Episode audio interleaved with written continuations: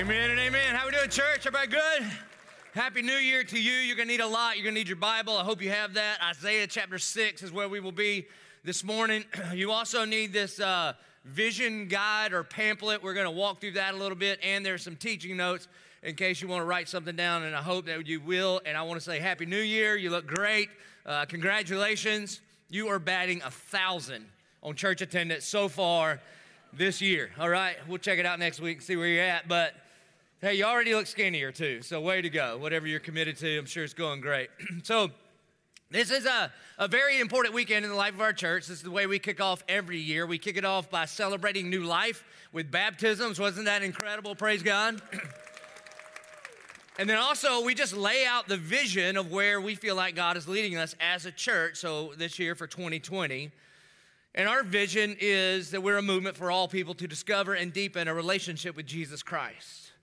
But the reason we're going to dive into Isaiah chapter 6 is this is that the ultimate vision that God has for us is not about the activities that we are going to be participating in this year. The ultimate vision that God has for us is a vision of Him and His glory. And all of the activities that we, we put on here at 1122 are simply a means to that end, the end being a vision of Him and His glory. Let me read this from Isaiah chapter 6, and then we'll go through the vision pamphlet and then we'll come back to it. But Isaiah chapter 6 says this. In the year that King in the year that King Uzziah died, I saw the Lord sitting upon a throne, high and lifted up, and the train of his robe filled the temple, and above him stood the seraphim and each had six wings. And with two he covered his face, and with two he covered his feet, and with two he flew, and one called to another and said, Holy, holy, holy is the Lord of hosts. The whole earth is full of his glory. You see, though we are going to go through the things that we believe God has called us to do as a church in 2020, I just don't want you to miss the point. The, the, the point, the real vision is not that, that that we have this grand idea of all the great things that 1122 is going to do. That is not the point. What we are actually talking about is that maybe all of these things that we're going to do as a church would, would open our eyes to see God for who He really is, and the vision that we would get would be the vision of God and His glory in all of the earth. And then our question just simply is this, and God, so what is our part in your glory filling all of the earth? And I'm going to tell you this God has already done through this movement called 1122 exceedingly more than you could ever hope or imagine. That God has brought a whole lot of glory to Himself in all of these things to the point I almost changed the name of this from instead of calling it vision, calling it direction. Because this is just the direction we're going, but it sounded kind of goofy to have like a direction Sunday, so I'm sticking with vision. Everybody following here? But just don't miss the big picture here. The big picture is not what our church is doing. The big picture is what God is doing to fill this earth with His glory. And the question is, how do we play a role in it? Now, if you open up to the front page here, one of the things we need to do before we look forward to where we're going is we've got to hit pause and look over our shoulder to see where we've been. And we're not very good at this as Americans. I'm just going to be honest, okay? But, but oftentimes in the scriptures, what God would call people to do when the nation of Israel would, would, would um, experience God in a unique and holy way, like when they crossed over the Jordan or they crossed through the Red Sea or when Jacob wrestled with God, then God would instruct his people, whoa, whoa, whoa, you need to stop and build an altar here. And the reason that you need to build an altar here is because um, there, there, there's an upcoming generation, and when your son or when your daughter sees this altar and says, Mom, Dad, what, what is this altar here for? Then you will be able to look over your shoulder and see God's faithfulness in the past. And by looking at God's faithfulness in the past, it will stir and build up your faith to trust God for his faithfulness in the future. Now, listen, man, your, your windshield always needs to be bigger than your rear view mirror, but you need both. And a lot of times, churches where they get stuck is their rear view mirror gets bigger than their windshield. Does that make sense? But if you but if you don't have a, a rear view mirror to, to just see God's faithfulness in the past, then, then sometimes it can be hard to trust Him in the future. And all this page is, is to simply glorify God for His faithfulness over this past year. By God's sovereignty, we are in the midpoint of this of this one initiative, this two year discipleship journey where we're asking the fundamental question is He the one thing that drives everything? We were believing God for $52 million in resources over two years to accomplish everything that we believe God has called us to accomplish. And God exceeded our hopes and dreams there. And through our generosity, it looks like we're going to take in over $60 million in resources over the two years to accomplish all that God has called us to accomplish. Amen? and to sort of commemorate that, every life needs a soundtrack. And so we recorded an album and that album released on Thursday night at midnight. And if you have not downloaded it yet, you could go to iTunes right now. Like while I'm preaching, you should download the album while I'm preaching. Do you understand? Because at one point we were like in the top 10, we were like number nine, and I want to beat all my friends' churches who are also on the top 10. You understand? So it's not a competition as long as we win it. You understand? So download it right now. and it really is an incredible album. And last year, this is crazy, 704 people proclaimed Jesus Christ as their Lord and Savior and took a step of obedience to be baptized as a believer. Praise God. Now, again, I'm not trying to compare, but just to sort of contextualize, the average denominational church in America has one baptism a year. And in our church last year, 704 people. And in, in 2019, we had 1,927 people signify a first time decision to follow Jesus Christ as their Lord and Savior. 1,927. This is how amazing this is. you should probably clap more than you just did for 1,900 people getting saved. Do you understand? When we went to print, we have to go to print in whatever, October, something like that, November, and it was 1652. And from the weeks that we had to turn in the numbers to print these things to the point where we got to the end of the year after three more weekends of services and inviting people to surrender to Jesus, another 250 people surrendered to Jesus. I'm just telling you, you can't make this stuff up, that God is doing a thing. In 2019, we launched our Fleming Island campus. And I was with Fleming Island last weekend, and I'm telling you, the Spirit is alive and well in Fleming Island. Praise God. That place is packed out to the point where uh, we had to start 722 services at Fleming Island. So, all you Sunday morning Fleming Island people, look around. It's jammed, right? We need you to move to 722. It's going good, though. It's going good. We also launched our second prison campus at Union Correctional, praise God. It's averaging about 80 men. And in 2019, at our Baker campus, we had to go to a second service. So we outgrew the chapel for one service, so now we're in multiple services at Baker Correctional. And last year, we baptized 67 men at our Baker Correctional service. at our Bay Meadows campuses, we've had, campus, we've had to go to three Sunday morning services, so they're in a brand new schedule there, which is pretty awesome. And then this last year, we planted 58 churches around the world on the way to plant 150 over this one initiative. Praise God.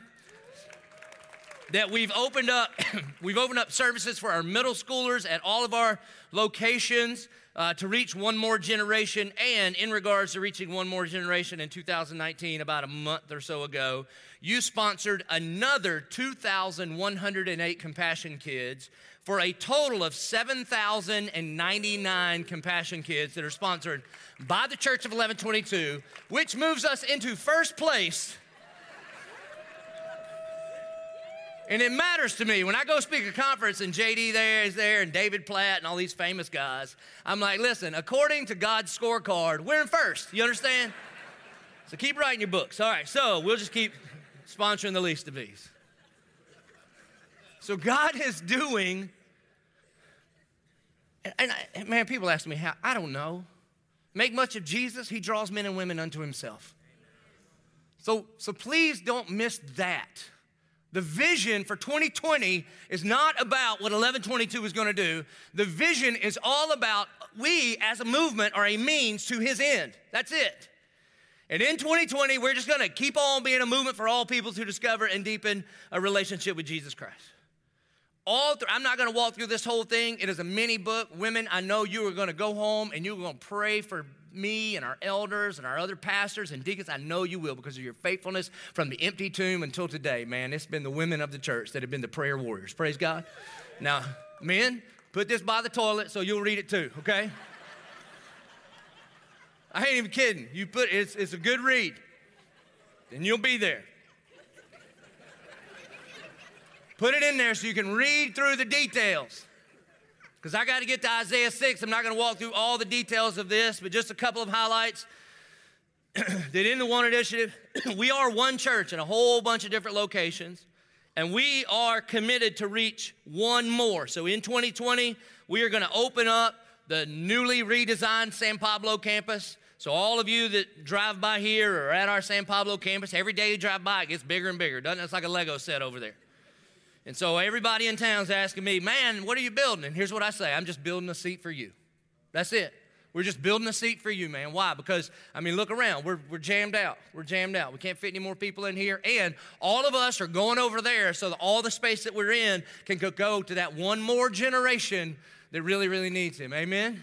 And so we'll open our San Pablo campus. We're going to launch a new campus in North Jax, kind of up by the airport area on our way to at least 10 campuses over the next several years. We're, we're, we're hard at work right now at looking at opening a campus in St. Augustine, so pray about that. That's people driving an hour right there. we're working very hard on securing some land in order to put a campus in St. Johns County, but like I've told you, you St. Johns people are proud of your dirt, so you need to pray about that. God is doing a work in other places like Jesup, Georgia. You've never even heard, well, maybe you have heard of it, okay? We did a Christmas in a box at Jesup uh, in a drive in theater, and 171 people showed up for that thing. Okay, you can't make this up. God's just doing some stuff. And then we're also looking at opening our next prison campus. Be praying for us as we figure out what that means.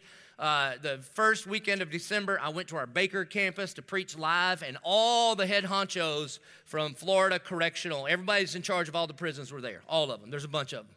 And man, by God's grace, the guy that's in charge of all of it is a graduate of Wheaton and a, a, believer in Jesus. And he sat through one of our services and just came up to me at the end and said, You have keys to every prison in Florida. Do whatever you want to do. Praise God, okay? So help us figure that out.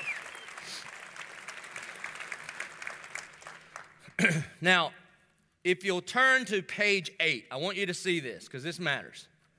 Because I need you to, you should take a picture of this and make it your screensaver on your phone. Okay, forget your kids this year.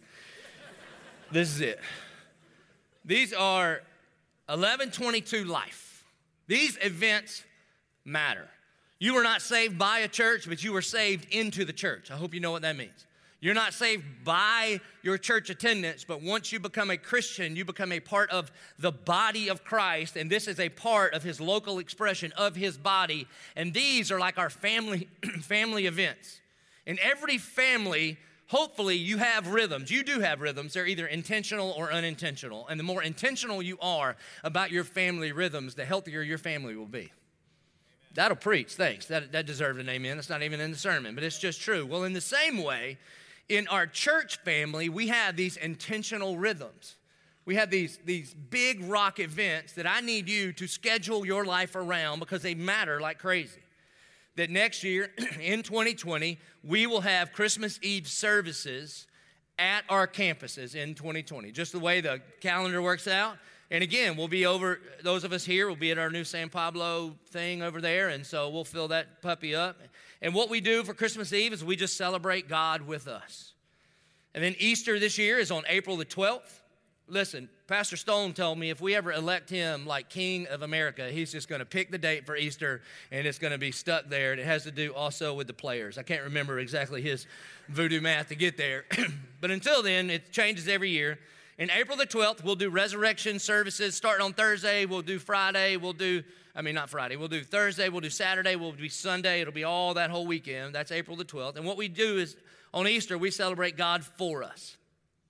And then on May 17th, we will celebrate beach baptism, where thousands of us gather together at the beach and watch hundreds and hundreds and hundreds of people declare that Jesus Christ is their Lord and Savior. And at Beach Baptism, we celebrate God in us. And then this fall, September 9th through the 13th, we will, we will have Saturated. It's our fall revival. And what we do in Saturated is we just try to turn down the noise of this world so that we can turn up our ears to hear God's voice in our life. And our hope and prayer is that we would be saturated in the presence of God so that when we go out from this place, we could pour ourselves out. But the self that we're pouring out is not ourself, but we're pouring out Jesus because we get saturated in His Word. And so, uh, my friend JD Greear is going to be here. Uh, Matt Carter is going to be here. And there'll be some other folks too. But we need to be here for that. And what we celebrate at Saturated is God through us. So, at Christmas Eve, we celebrate God with us. And Easter, it's God for us. And Beach Baptism, it's God in us. And Saturated, it's God through us. And then you see Family Camp. And Family Camp is God help us. Now, you can sign up for family camp right now, and I need you to go ahead and make uh, one little alteration to family camp. The dates have changed. June 18 to 21st what they are. June 18 to 21st. And if you go to that website, you can sign up right now. And listen, it is aimed at reaching one more generation, but everybody that is a part of the family needs to be there. We need college kids and single folks and grandparents and aunts and uncles. We need all the family of 1122 to be at family camp. Now, don't you plan a vacation during these times unless your vacation is family camp or saturated or something like this. All right? Again, take a picture of it, put it on your phone. You are you have a family event on those dates, so please don't miss them. now, I'm going to say this again. These events that we're having at the church are not the point. The point of the church is not to have a bunch of events where a bunch of people gather together and enjoy them and go home. And the point of the church is that we would make disciples that make disciples for the glory of God. That's what we exist to do. That we're a movement for all people to discover and deepen a relationship with Jesus Christ. That we want to make disciples that make disciples to the glory of God. And I'll tell you the thing that keeps me up at night. I'll tell you the thing that when I wake up in the morning kind of freaks me out a little bit. It's not preaching sermons. It's not. I mean, I take it very seriously, but you're the best group of people on the planet to preach to because I tell you every week it's moderately delivered, exceptionally received. So expect more of that. it's not the leadership decisions that I have to make all right? Though I take my role very, very seriously, I am surrounded by this unbelievable board of elders, and I have some of the, uh, the most talented, godly men and women serving on staff alongside of me. So I don't think I could screw this thing up too bad by making a bad decision. I think they would save me from myself. The thing that keeps me up at night is this is my responsibility to make disciples, to make disciples for the glory of God. The book of Hebrews says one day I will stand before God and give an account for the discipleship of about 12,000 people right now. How in the world do I do that? I can barely disciple the two little humans that share my last name and half my chromosomes at my own house. How in the world am I going to get, you know, you all these people? Some of you I've never even met in three dimensions. How in the world do you do this? Well, everything that we do at 1122 is to that end. So, towards the beginning of this, on page five, I want you to see this. Hopefully, you have seen this little icon before. We call it a discipleship journey. Everybody we hire, all of our staff and pastors, and even the people we don't hire, but we just employ them for free, like elders and deacons, are all to this end. That if we call ourselves a follower of Jesus, then we are on a journey whereby we follow after Jesus.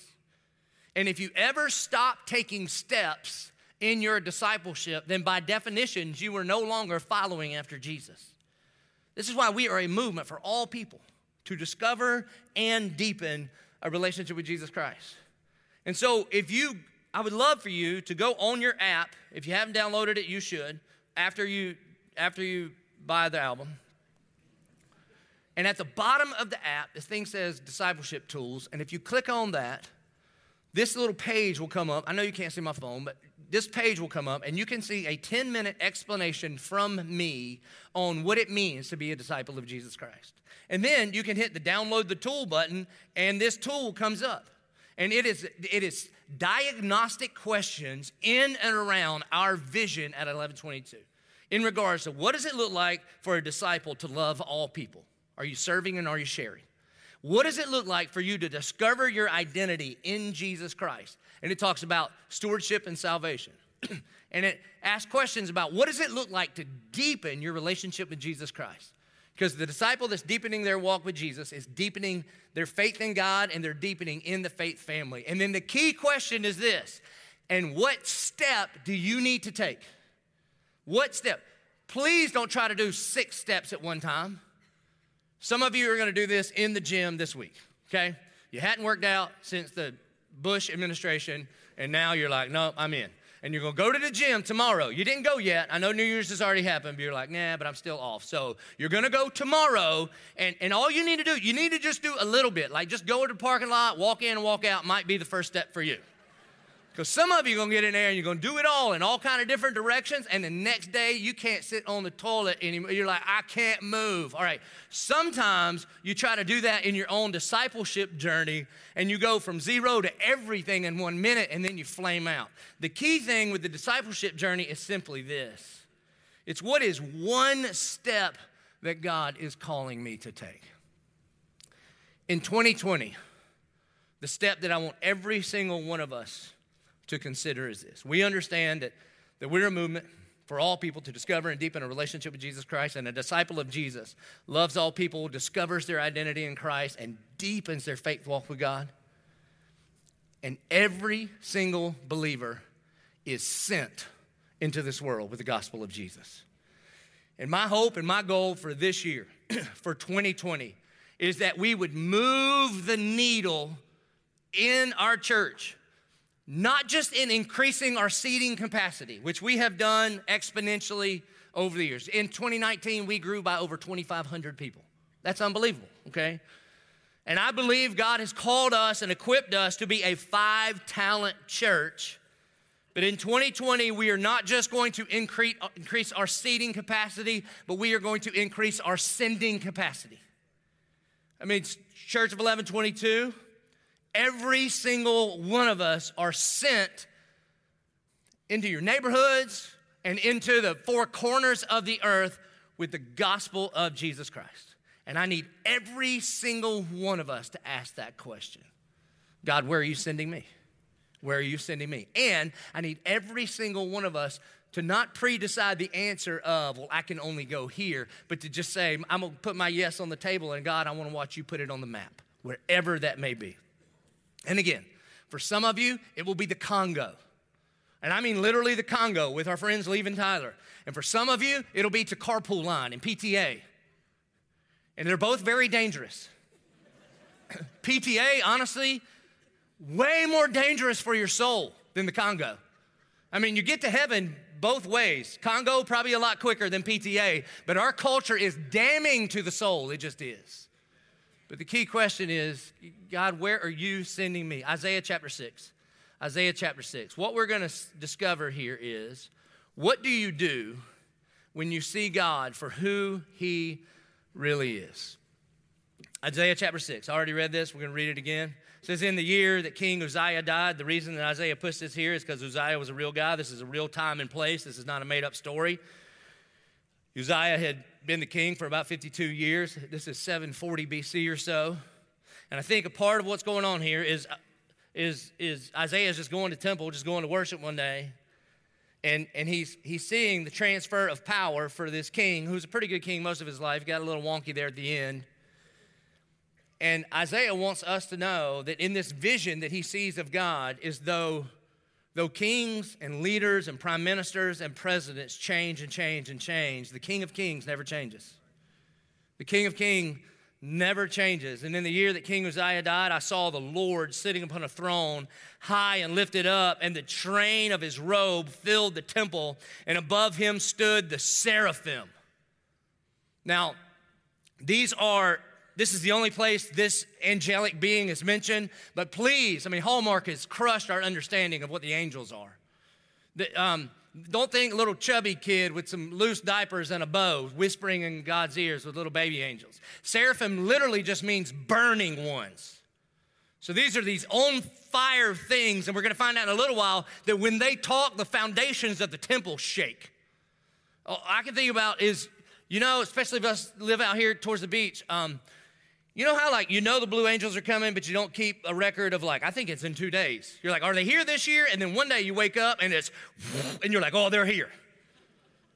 We live about, I think, seven miles off the ocean, and I think they turn around at my house. And when you see these things, they're flaming, and then they just, the windows are shaking, and then they just change direction and take off. They're at least like that. These on fire, loud things in the sky that's what the seraphim are. And above him stood the seraphim, like blue angels. Each had six wings. With two, he covered his face, and with two, he covered his feet, and with two, he flew.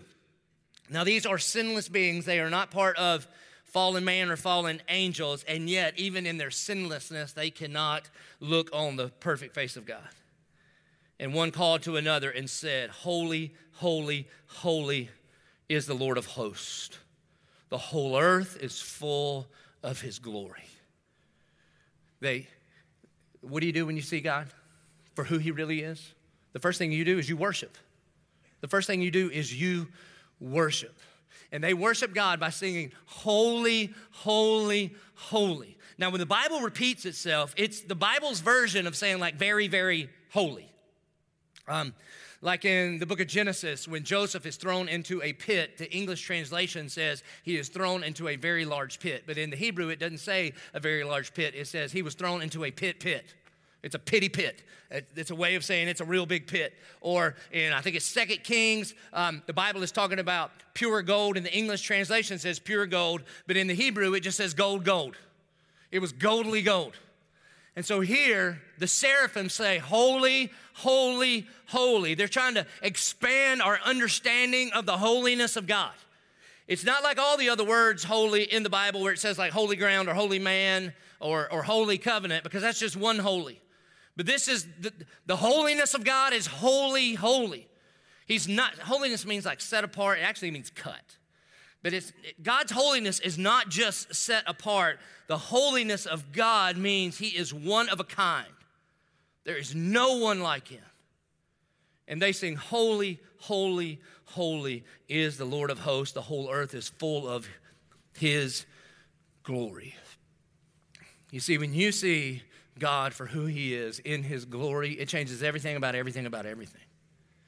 And this word glory, man, again, it's a hard one to translate. It literally means heavy or weighty. That's what it means. and what it, what it simply means is this is that God is the most real reality in all of your reality. It's like if you were to take a heavy object and drop it into a pool of water, the heaviness of that object, when it hits the water, it displaces all of the water and it sinks straight to the bottom. It causes like a water quake. Or if you had a sheet of ice and you took this heavy object, this glorious object, and you dropped it on the ice, it would break through the ice and it would displace the ice. It would move the ice out of the way. Or if a meteor hits the earth and it's heavier than the earth, then it causes the earth to quake and it displaces everything because of its weightiness. This is the glory of God.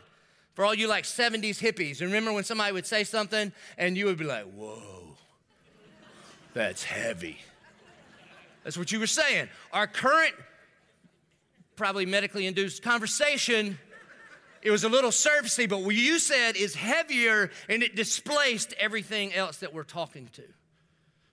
And the angels say, when you behold the glory of God, God's glory lands on you in such a way that it displaces or quakes all the rest of your life, and you can't be the same anymore. Then they go on to say this and the foundations of the threshold shook at the voice of him who called, and the house was filled with smoke. Church, let me ask you, when's the last time the foundations of your life has been shaken because you beheld the glory of God? There's a big old difference between God as a concept and God as the most real reality in all of your reality. There's a big old difference between I believe that God exists and have a and discovering and deepening a relationship with Jesus Christ his son. These are two completely different things. You see, one is an experience of the glory of God that shakes you in such a way that it displaces the whole rest of your life and you will be undone and you'll never be the same. The other is when you have just this concept of God as a theological reality, and in that scenario, you are the most glorious one. You are the heaviest one. You are the weightiest one because you can hold a concept of God in your hand and you can decide by which, by which rules your God has to obey or not. You could just take the parts of his book and say, I like this, I don't like that. I do what I want. By the way, this is Southern Christianity. Show up to church once, not once a week, you don't go once a week, but once every few weeks or so, depending on the football schedule and what other options you have. That you say, oh no, I believe that there's a God because hell is hot, forever's a long time. Who wants that? I need my ticket out of here, but from here to there, I'm gonna do what I want with who I want when I want. But I believe that there's a God. That's fine. You'll go to hell, but it's whatever. That is cultural Christianity. You can believe all the right things about him, and you've never been quaked by him. All I want for you is to meet God. That's all I want for you. I want for you to meet him, encounter him in such a way. Look, man, Isaiah's going to the temple. Last thing he expected to meet at the temple was God. That's how a bunch of people go to church. I expect to meet your friends, hope and pray this, play at least one of my favorite songs. Hope to see, feel better about myself. Or if you come here, feel worse about yourself, but at least you feel good about yourself for going to get beaten up on for an hour. And then just go to my car and have lunch. Please, please, please don't show up in the presence of God and not be quaked by His presence. I hope you see the difference. When is the last time you were quaked at the soul level? You see, every believer, whether you can remember the moment or not, every believer in Jesus went at some point from this place where God was just a concept that they agreed with cognitively to God was their father. They met through the blood of Jesus, and it shook us at the soul level. Anybody with me here? That's the vision for the church. Everything else is just a means to that end. And I said, Look what he says. He sees God for who he is. And I said, Woe is me. Not, wow, look at that. But when he sees God for who he really is, he says, Woe is me, for I am lost. I am a man of unclean lips, and I dwell in the midst of a people of unclean lips, for my eyes have seen the King, the Lord of hosts. The second thing you do when you see God, the first thing you do is worship. The second thing you do is you repent. You repent. That when we see God for who He really is and who He really is, let me tell you who God who He really is. He is Jesus. That when you see God for who He really is, then you begin to understand this holy, just, and perfect God would love you enough because He is love, not because you're so lovable, because He is love, that He would send His only begotten Son to do for you what you could not do for yourself. And God made Him who was without sin to be sin for us, and we would be made His righteousness. That when you see God for who He really is, that, that you would understand that God demonstrated His love for us in this, that while we were yet sinners, Christ died for us. And when you see that, you don't go, wow, look at that. You go, woe is me. When you find yourself in the presence of a holy and perfect God, you don't think more of yourself. You begin to see how utterly wicked, crooked, sinful, and depraved that we are. Sometimes I get a little feedback when I call us all wretched, black hearted sinners. Pastor, I don't like when you call us wretched. You know why? Because you're a prideful, wretched, idolater. You are. And your nana and your baby, everybody. And I'm the worst in the room. I'm the worst in the room. When I was 16 years old and I got saved, and somebody said, What do you think your life will be like when you're 46 walking with Jesus? And they would have given me the information to get to marry that girl, these are your kids, you're the pastor of a church, yada, yada, yada. I would have thought, Sin? What sin? I'd be crushing it. My experience, though, is the deeper and deeper my understanding of the gospel is, the deeper and deeper my understanding of my own depravity is. Woe is me. Woe is me. And simultaneous to that, the more I deepen my walk with Jesus by abiding in His Word, my understanding of His majesty and His glory and His holiness is ever increasing. And so the gap between my depravity and His holiness is just getting bigger and bigger and bigger in my life. And so, what do you do, praise God, when that happens? If you are in Christ, the only thing that can bridge that chasm is the ever increasing cross in the life of the believer. This is why we run back to the gospel over and over and over and over. What do you do when you see God for who He is? You worship and you repent. Martin Luther said, when our Lord and Master Jesus Christ said repent, he intended that the entire life of believers should be repentance. I'm not talking about resolutions. I'm not anti res. You should make some resolutions. We could all stand to lose a few, okay?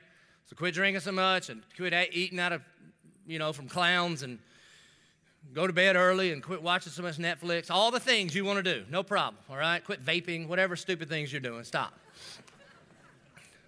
I got a few, now I'm gonna stop for a minute. Because resolution is about me and my resolve.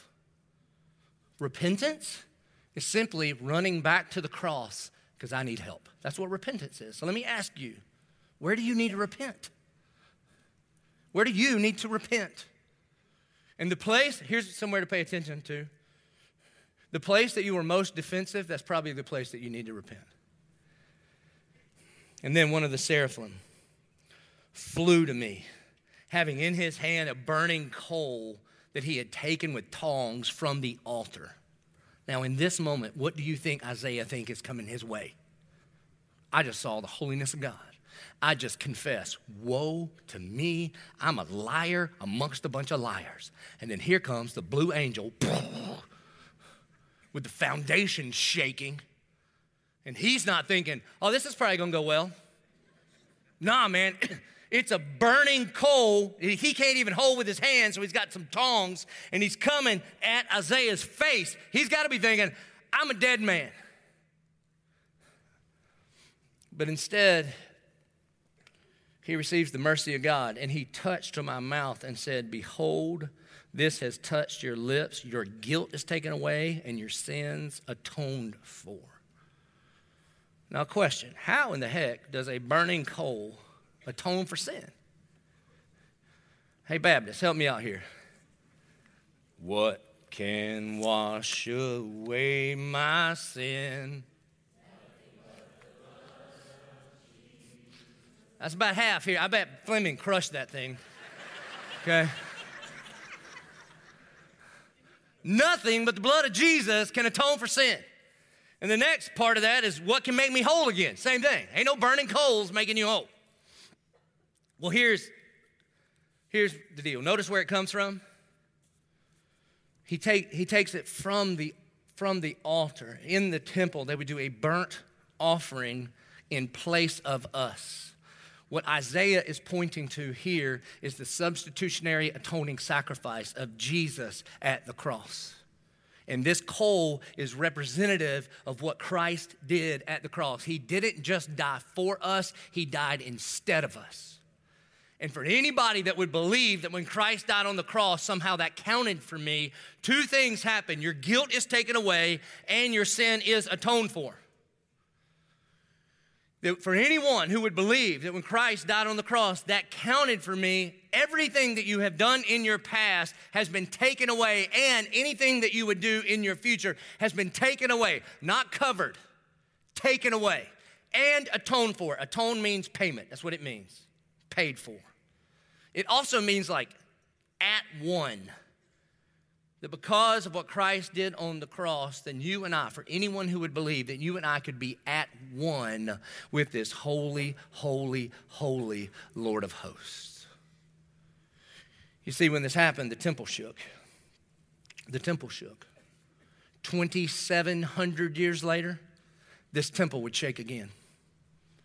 But this time, when this temple shook, it was because Jesus was crucified on Golgotha, right outside of the city. And he pushes up on his nail pierced feet and he says, "To Tetelestai, it is finished. In other words, your guilt has been taken away and your sins have been atoned for. And just like here, the temple shook in a different way, the temple shakes, but this time when the temple shakes, the, the curtain that separated the presence of God from the unholy people of God, that curtain was torn from the top to the bottom. Not bottom to top because of what man did, but top to bottom because it is finished To tell us, tetelestai. And you and I, whoever is in Christ, whoever believes that when Jesus says it's paid for, that counted for our guilt and that counted for our sin. And whoever would believe in him, then we could be face to face with our everlasting God. So, what do you do when you see God for who he is? You worship and you repent and you surrender. You surrender. Because your sin will be atoned for. You got two options self atonement is an option. You can pay for your sin. When we sin against an everlasting God, it will require an everlasting punishment. And you could take the self atonement, which is an everlasting torment and punishment in a literal and forever place called hell. And for all of the rest of your existence, you will be dying and never dead. And that will atone. Or you could take the substitutionary atonement which is what Christ did for me on the cross, by faith counts for anyone, anyone who would believe. There is no list of sin or sinners that does not count in the everyone category. So, what do you do when you see God for who He is? You worship, you repent, you surrender, and then lastly, and I heard the voice of the Lord saying, who shall I send and who will go for us? And then I said, Here I am, send me. And he said, Go. So, what do you do when you are quaked by the presence of God? You worship and you repent and you surrender your life to Him. And fourth, you are sent. That when you are saved, you are sent. And the primary reason that we are sent to take the gospel to the ends of the earth is not primarily because of the needs all over the planet. It's not. Though the needs are great. As we speak right now, there are 2 billion people in our world that don't even have access to the gospel of Jesus. These are called unreached people. And I know some people will be like, aren't there unreached people in Jacksonville? No. Everybody in Jacksonville could come to 1122 today. They have access. Are there unsaved people? For sure. Thousands and thousands right here in and around Jacksonville. But that's different than unreached. But the primary reason that we go is not because of the incredible need of the people, but the primary reason that we are sent is because of the glory of God. The glory of God demands and deserves that all of the cosmos worship Him. And the reason that we are sent is because the, the entire world isn't worshiping Him. And our sovereign Savior does not send us because He needs us, He sends us because He loves us and he has called us to partner with him in him redeeming the entire world. So, what's the point? When we see the one true God, we confess our sins, we surrender our lives and are saved, and we are sent. Or you worship, you repent, you surrender, and you are sent. Now, the question is sent where? We're going to spend the majority of the time next week talking about that, okay? But we're all sent. If you're saved, you're sent. And again, some of us will be to the Congo, and some of us will be to your school boards, and some of us will be to work. But every single one of us are sent. Charles Spurgeon says that, that you are either, uh, he said, every Christian is either a missionary or an impostor. You see, Acts 1 8 says this, but you will receive power when the Holy Spirit comes upon you. Now, the question is, have you received power when the, has the Holy Spirit come upon you? And the answer is if you are in Christ, yes. For every person that put their faith in Jesus, the Spirit of God dwells in you, and you have the power of the resurrection, the power of Pentecost. You have that power living in you. You don't have to wait for the blue angels to show up in your bedroom one night and zoom around and hit your mouth with a coal. It happened the moment you surrendered your life to the Lordship of Jesus Christ. And so when that happens, you will receive power when the Holy Spirit comes upon you, and you will be my witnesses. In Jerusalem, that's right here. Like, I need you to start thinking about what does it look like for me to be a witness in my office? Do the people in your office need Jesus? The people you work with need Jesus? Come on, anybody? Most of the people I do work with, sometimes I feel that way. Lord, y'all need Jesus, people, okay? Jerusalem, Judea, we need to think like this part of our world. In Samaria, you know what Samaria is? Samaria for you is those people, whatever that means to you. Could be different political affiliation, could be the neighbor across the street that you can't stand, could be your in laws, whatever it is. And then the next word, maybe the most important word in that Jerusalem, Judea, Samaria. What's the next word? Everybody wants to say or. Or the ends of the earth. So I'll do this instead of that. Well, God is not imprisoned by the tyranny of the or, He lives in the genius of the and. That every single one of us are called here and over there and to those people and to the very ends of the earth. And so we've been talking about this a little bit, but in 2020, we're, we're going to turn up the dial. Over the next few years, we want to send 100 long term missionaries to the ends of the earth. 100 long term missionaries. I need you to start asking this question right now Is that me? Is that me? And I know some of you are like, well, in my stage of life, that can't be me. No, no, no, that's different. That you have a concept of God and you are weightier than Him and your glory is preceding His. When you are quaked by the one true God, this goes the other way and you simply ask this question God, here I am, send me. And trust that He will send you wherever He desires for His glory and your joy. And what I need us to understand, Church of 1122, we are responsible for all of those 100 missionaries. Some of you will go, all of us will pay for it, and all of us will pray about it. You see, I'm a recovering Baptist, and the Baptists are crushing it and getting the gospel to the ends of the earth. And I am talking right now with J.D. Greear, the president of the SBC, about how we can partner with that. And, and if we can, like, partner without being one, that's just what I'm trying to do, okay? My card's on the table. I just don't want to be one. I'll go with, just don't make me one of you, okay? So, but hey, if the tomb is empty, anything's possible, so we'll see. but 1122, what we're saying is we're all sent. You can't think like, because listen, man, in my Baptist upbringing, nobody said this explicitly, but this is how it came across. It, the missionaries were those people. And then you're just like, please don't make it me, please don't make it me, please don't make it me. And if you didn't make it you, then you gave a guilt offering to pay for it. Like, whoo, it's not me. Here, take that to Africa. Peace. Okay? No, no, no. That's not how this goes. Every single one of us say, here I am, send me. In fact, we just started a ministry at 1122 called 1825. This is for anybody that's 18 to 25. We don't call it young adults because every church with young adults ain't that young and don't act like adults. Okay, so I probably shouldn't have said that, but it's just true. You can say out your amen, it's just true. And let me tell you the point of this group. The point of this group is not Youth Group 2.0. The point of this group is not to delay adolescence. I actually think the 18 and 25 year olds will grow up faster than the rest of us because you'll understand the glory of God more than your comfort.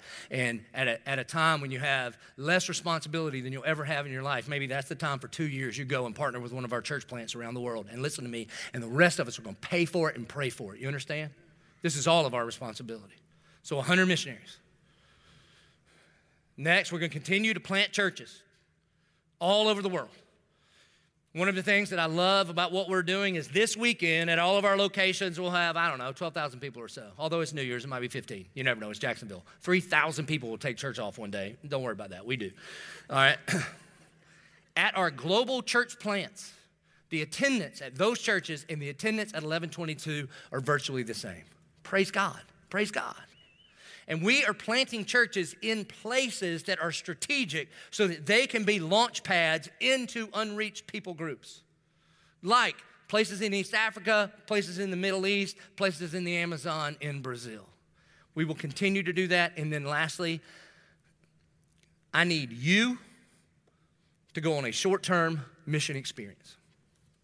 Maybe you've heard the rumor that you got three years to go on a mission trip or you got to get out. Let me explain it.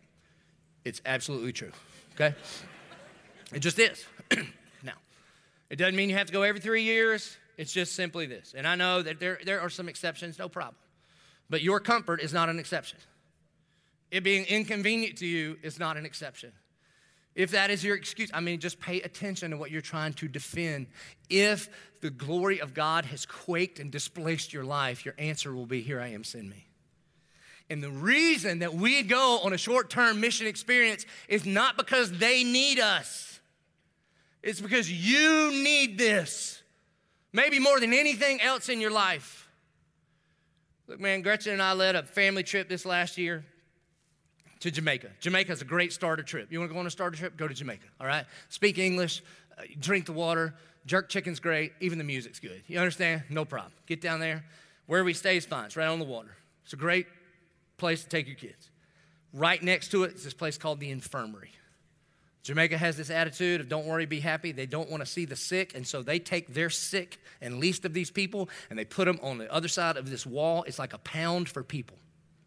And every day, us and our kids walk into that place, and every single one of those people that have been left for dead in this place, every single one of them are image bearers of God who Jesus died for, and we simply go in there and treat them that way. Now, let me tell you why, we, why you need it more than they need it. So, we take our two little kids in there, little antibacterial, clean, won't eat off a fork that's got a water spot on it, spoiled, ain't said thank you since they've been born. Y'all got any like that? Or is it just me? I know some of you are like, Pastor, you need to lead your family. You need to quit lying to yourself, all right? Because your little kids are spoiled too. All they do is breathe air conditioned air most of their life. These little humans, we take them in, and honestly, Gretchen and I are like, wonder how this is going to go. And in one second, both, both of them, very different. We have two very different little humans at our house, and they are sitting in the bed, these really gross beds, with these really beautiful people, missing limbs, special needs, just reading the Bible, praying with them, hanging out with them. In fact, we stuck around after the mission trip to spend the week together as our family. And on the first day on our family vacation, when I say to our kids, What you want to do today? And we were at a place that had many activities to choose from arcades and jet skis and all those kind of things. And the thing that they wanted to do, they said, Can we go back to the infirmary? And I'm like, You don't want to swim with the dolphins? We can swim with the dolphins. Nah. So we get back in the van and we drive back to the infirmary and we go sit in the beds you see, when you see the glory of God, and I hope and I pray at all of our services, man, that you encounter the glory of God and that you are quaked.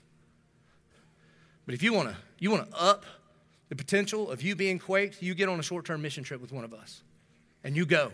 You go somewhere because I think one, Acts 1:8 is, is every, it's just as much about difference as it is distance. You get around an environment that's different than you're used to in, in order that you must trust God to do what you can't do and you watch what He will do. 1122. Jesus gathered together 72 of his disciples. And he says, I'm going to send you out. And I'm going to send you out with power. And you don't worry about what you're going to eat. You don't even have to take a change of clothes, don't have to take a backpack, you don't have to make a reservation, don't worry about where you're gonna stay, don't worry about all this stuff, but you are gonna walk in the power of the glory of God. And you are gonna have the power to trample over serpents.